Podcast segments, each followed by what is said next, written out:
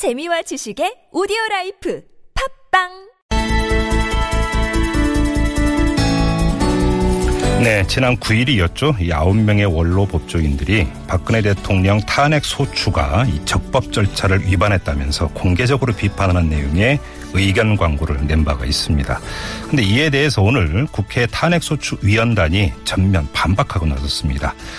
이 헌법재판소의 막판 심리에 영향을 줄 수도 있는 장외 공방이 이어지고 있는 건데요. 다, 타, 어, 탄핵소추위원단의 그 한 분이죠. 더불어민주당의 박주민 의원 연결해서 입장 들어보겠습니다. 여보세요. 예, 안녕하십니까. 네네, 안녕하세요. 의견 광고잖아요, 의원님. 여기에 대해서 전면적으로 반박하는 것도 좀 이례적인데 그만큼 엄중하게 받아들이신 겁니까? 일단은 그 광고에 참여하신 법조인들이 어, 상당히 좀 무게감이 있는 분들이 많으시고 예, 예. 지금 심리가 아까 말씀하신 대로 마지막 아, 절차와 단계로 가고 있기 때문에 네네. 사전에 좀 영향력을 차단할 필요가 있다라는 생각을 음. 했습니다. 예. 그래요.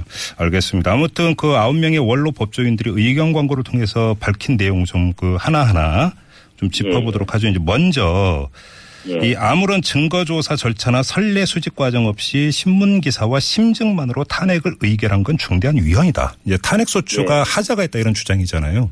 네네. 어떻게 받아들이세요? 어, 신문 기사하고 심증만으로 의결한 거 절대 아니고요. 예. 아시다시피 이미 이제 국가기관인 검찰 특수본의 수사 결과, 특히 이제 어, 대통령이 공동정범으로 기재됐었던 최서원, 안종범, 정호성 등에 대한 공소장을 가장 기본적인 자료로 어, 소추 의결을 한 것입니다. 예, 예. 때문에 음, 뭐 신문 기사라든지 심증만으로 의결을 했다는 것은 좀 음, 사실과는 상당히 거리가 먼 주장으로 보여집니다. 알겠습니다. 그리고 특검 조사가 시작되기 전에 탄핵 소추를 의결한 건 졸속 처리다. 또 이런 주장도 함께 했는데요. 어, 특검 조사가 시작되느냐 마느냐, 시작된 전이, 시작되기 전이냐 후냐 하는 음. 것은 어, 탄핵 사건하고는 사실상 아무런 관계가 없습니다. 예, 예. 어, 탄핵이라고 하는 것은 어, 형사적인 어떤 위법성 여부를 따지는 것이 아니라 음, 헌법적인 어, 문제를 다루는 것이기 때문에 예. 뭐 특검 수사가 진행된 다음에 해야 된다 또는 음. 뭐 어, 진행되기 전에 해서는 안 된다 이런 예. 것은 사실상 논리상 말이 안 됩니다. 예. 그 다음에 지금 탄핵 사유가 13가지인데 이게 이제 네네. 다 상이한 것들, 다른 것들인데 이거를 개별적으로 심의해서 표결을 해야 되는데 일괄적으로 표결한 것 역시 중대한 적법 절차 위반이다 이렇게 주장을 했거든요. 지금 아마 그것은 그 미국에서의 어떤 제도를 가지고 주장을 하시는 것 같아요. 예. 그래서는 이제 탄핵의 경우에 각 사유마다 한, 아, 개별로 음. 건건별로 이제 의결하게 되어 있는데 우리나라는 이제 그러한 그 제도를 가지고 있지 않고요. 예. 그다음에 우리나라에서 어, 다투는 것은 어, 대통령직에서 그만둬야 되냐 말아야 되냐를 가지고 하는 거고 나머지 음. 소추 사유라고 하는 것은 사실상 그만둬야 되는 이유에 불과한 겁니다. 예, 예. 그렇기 때문에 음, 우리나라 제도하고 미국 제도를 좀 혼동하신 그런 음. 주장으로 보여집니다. 음. 아무튼 이 주장을 하면서 그 특별히 그 강조한 내용이 하나 있는데 우리 변, 그러니까 의원님 또 세월호 변호사로 불리시는 분인데 네네. 네. 세월호 관련 언급이 있습니다. 이 특히 탄핵의 논의 과정에서 세월호 부분에 대해서 상당수 의원들이 반대 의사를 표시했는데도 일괄 표결한 것은 표결이 적법성에 중대한 하자가 있다 이렇게 주장을 했는데 어 그렇지 않죠. 어 음. 상당수 많은 의원들이 반대를 했다는 것도 무슨 걸 어떤 것을 근거로 해서 그렇게 주장했는지 저희들은 잘 모르겠거든요. 예 예 예. 어 처음에 이제 그 탄핵 소추 사유를 정리하고 음흠. 소추 안을 만드는 과정에서는 여러 가지 의견이 나왔지만 최종적으로는 다들 동의했기 때문에 예. 어 의결을 한 것입니다. 그렇기 음, 때문에 음, 많은 사람들이 반대했다라고 얘기하는 게 어떤 것을 근거로 했는지 음. 잘 이해가 되지가 않습니다. 예. 음, 예. 아무튼 근데 이런 그 주장의 맥락에는 세월호 이 문제가 지금 탄핵의 사유가 될 수 있겠느냐라고 하는 문제의식이 깔려 있는 것 같은데 그 점 어떻게 받아들이세요? 어, 이 부분은 이제 대통령이 당연히 이제 져야 되는 생명권 보호 의무, 그 다음에 네. 직책 성실 수행 의무라고 하는 헌법상 의무를 음. 위반했다는 내용으로 들어간 것입니다. 예. 때문에 뭐 7시간 동안 구체적으로 뭘 했다를 따지는 것이 아니라 음, 세월호 참사라는 국가적인 재난이 있었을 때 대통령이 생명보호 의무와 성실 직책 수행 의무를 안 했다. 네. 적절한 어떤 의무 역할을 해야 되는데 그것을 안 했다라는 것에 초점을 맞춰서 제가 소추 사유로 구성을 한 것입니다. 예, 예. 어, 그렇기 때문에 뭐 이 부분이 뭐 한간에 떠도는 어떤 루머를 증명하는 음. 그런 어 것도 아니고 네. 당연히 이제 대통령이 해야 될 의무를 음. 수행했느냐를 따지는 것이기 때문에 네네. 음, 뭐 그런 어떤 주장은 전혀 터무니없고 당연히 소추 사유가 되는 것입니다. 알겠습니다. 뭐 이왕 조목조목 짚으니까 한두 가지 남았으니까 마저 짚죠. 예. 네네. 또 어떤 내용이 있냐면 이 대통령의 공익법인 설립 및 그 기본 재산의 출연을 기업들로부터 기부받는 행위 아마도 이제 그 K 스포츠나 그 미래재단 이야기하는 것 같은데요. 맞습니다. 이 선례도 많고 또 목적이 공공의 이익을 위한 것이므로 범죄 행위로 단죄하는 것은 안 된다. 법리에 맞지 않는다 이렇게 주장을 했거든요. 뭐 이전 정권에서도 공익적인 목적의 어떤 재단들이 만들어진 경우는 있습니다. 그렇지만 네, 네. 이번에 미, 미르라든지 네. K스포츠처럼 어, 청와대가 주도를 하고 음. 해서 어, 그다음에 이제 출연을 강요 또는 뇌물로 네. 받은 경우는 없죠. 예. 어 그리고 이제 그 검찰이 했던 어, 이 재단 설립 과정에서의 어떤 강요라든지 뇌물과 관련된 부분들은 또 음. 헌재에 증인으로 출석한 많은 사람들이 진술로서 네. 어, 그런 사실이 있다라고 인정을 하고 있거든요. 네네. 그래서 어 이게 이제 과거에 있었던 다른 공익재단하고 동일한 것이다라고 보는 음. 것은 뭐 이가 이 역시도 전혀 사실과는 다른 주장이라고 생각됩니다. 알겠습니다. 뭐 좀 강론을 쭉 말씀을 드리면 어쩌면 이게 총론 같은 것 같은데요. 총론 같은데요. 네. 그대로 읽어드리면 박 대통령은 대한민국 헌법의 원리나 원칙을 부정하거나 반대한 사실이 없다고 이렇게 좀 단정적으로 표현을 했거든요. 예. 사실은 만약에 진짜 그렇다면은 그 국회의원들이 그렇게 많은 숫자가 네. 탄핵에 찬성할 수가 없겠죠. 예.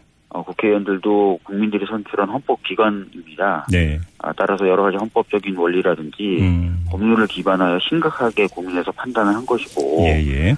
어 그리고 또 지금 현재 그 검찰의 특수 수사본부나 또는 음. 특검에서도 여러 혐의들이 어, 의혹들이 네. 범죄 혐의가 있다라고 인정을 하고 있지 않습니까? 예, 예. 그렇기 때문에 어, 전혀 잘못한 것이 없다라고 하는 것이 음. 오히려 네. 어, 사실에 기반한 주장이 아닌 것으로 저희들은 어, 보고 있습니다. 예. 알겠습니다. 지금 의원님의 이제 그 반박을 쭉 들었는데요. 그러니까 듣다 네. 보니까 더 궁금해지는 게 그러면 이분들이 왜 이렇게 의견 광고까지 냈을까? 바로 이제 그 네. 이유인데 예. 이분들은 지금 광고에서 어떻게 주장을 했냐면 우리는 박 대통령 개인에 대한 호불호나 찬반을 떠나서 네. 순전히 법률 전문가로서 법적 견해를 밝히는 것이다 이렇게 주장을 했거든요. 그러면 이런 주장이 아니고 다른 그 의도나 이유가 있다 이렇게 보시는 겁니까? 지금 방금 제가 말씀드렸던 것처럼 어, 그분들의 주장이 네. 사실상 어떤 법리적인 부분에 있어서도 그렇게 타당하지 않고 예. 아까 또 특히 말씀드렸지만 뭐 소추 사유별로 의결해야 된다 이런 건 우리나라 제도하고도 맞지도 않거든요. 예. 어, 그럼에도 불구하고 이런 주장을 어, 하시는 것들을 봤을 때 어, 이분들의 경력상 이런 주장을 하시기가 사실 저는 좀 어렵다고 보는 편입니다. 네. 그렇다면은 네. 아, 이게 진짜 그 법리적으로만 따져서 음. 하신 주장은 좀 아닌 것이 아닌가라는 의혹이 좀 들어요. 정치적 지금 정치적 의도가 개입됐다고 보시는 겁니까? 예, 뭐 좀 그렇던데 저희가 또 단정해서 말할 수는 없고요. 예. 근데 어 제가 생각했을 때 어, 그 정도 법적 경력을 갖고 계신 분들이 이렇게 음. 사실관계도 안 맞고 논리에도 네. 안 맞는 말씀하시는 것 자체가 예. 너무 좀 아, 이상하다는 느낌을 받고 있기 때문에 예. 이게 과연 진짜 순수하게 음. 법리적인 판단 하에 아, 하시는 것일까 네. 개인적인 의구심을 좀 가지고 있습니다. 네. 그리고 좀 안 짚은 게 하나 더 남아 있는데요. 지금 박한철 소장은 이미 퇴임을 했고 이정미 재판관도 3월 13일이면 임기가 만료되지 않습니까? 그래서 네. 이제 9명의 재판관 가운데 2명이 빠지게 되는 이런 문제 사실은 저희 뭐 방송에 여러 번 짚었는데 이 문제를 제기를 했어요. 이분들이. 예. 그러면서 9명 재판관 전원 참여 이 그 정신이 준수돼야 된다. 그러니까 그때까지 그러니까 9명이 다 채워질 때까지는 재판을 일시 중지해야 되는 것 아니냐 이런 주장을 했는데요. 이건 어떻게 보세요? 그러니까 이 주장도 굉장히 저는 좀 모순됐다고 생각합니다. 왜냐하면은 예. 어, 대통령 권한 대행이 헌법 기관을 구성할 권한이 없다라는 것은 어, 학계에서는 널리 인정된 거고 법조계에서도 굉장히 널리 인정된 사실이거든요. 예, 예. 어, 그러면 그런 어떤 것에 기반해 봤을 때는 지금 황 총리가 음. 헌재 소장을 임명할 수가 없어요. 예. 어, 그렇다면은 아홉 명이 될 때까지 기다리라는 얘기는 결국 재판과 판결을 하지 말라는 뜻이 되는 거거든요. 네. 그렇기 때문에 이 부분 주장에 이르러서는 정말 아 뭔가 의도가 진짜 있으신가 라고 생각을 더 하게 되는 것이죠. 예. 알겠습니다. 뭐 의견 광고에 대한 입장은 이 정도로 듣도록 하고요. 지금 그 탄핵 심판 진행 상황 좀 여쭤봐야 될 것 같은데 뭐 일반적으로는 2월은 어차피 이제 넘어가니까 그 2월은 넘기는 것은 거의 기정사실처럼 받아들이는 것 같고요. 네. 이 3월 초쯤에 그 결과가 나오는 것 아닌가 뭐 이런 분석이 있던데 어떻게 보세요?